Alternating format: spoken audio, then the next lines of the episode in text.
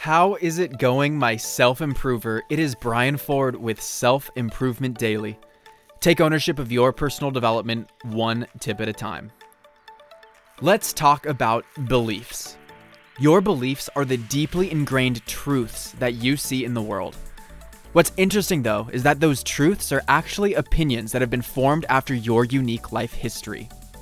So while you might believe something to be true, someone else can believe with the same conviction that the opposite is true. This is both an important and dangerous part of our lives because it allows for there to be diversity in opinion, which is so crucial to innovation and collective well being, but it's also the root of many of the issues we experience in society.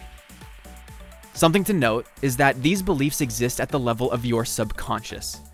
They are thought patterns that have been primed and reinforced with repetition and rationalization throughout your entire life and exists at a level that is not within your conscious awareness.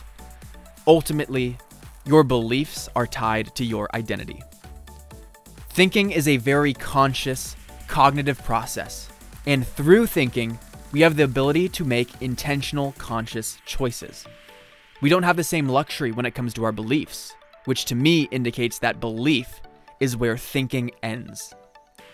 So, the takeaway to this if you really want to grow, you need to challenge your beliefs. Try to make them more conscious, observe the way you see the world, and ask about why you believe things to be a certain way. With curiosity, you can invite a new perspective into your life that may liberate you from the layers of defense and the bottlenecks that are keeping you from reaching your potential. If you're interested to learn more about how changing your beliefs and identity can accelerate your growth and success, then I've prepared a video for you on this subject. Click the link in the description of this episode, enter your email, and I'll send you the five minute video right away.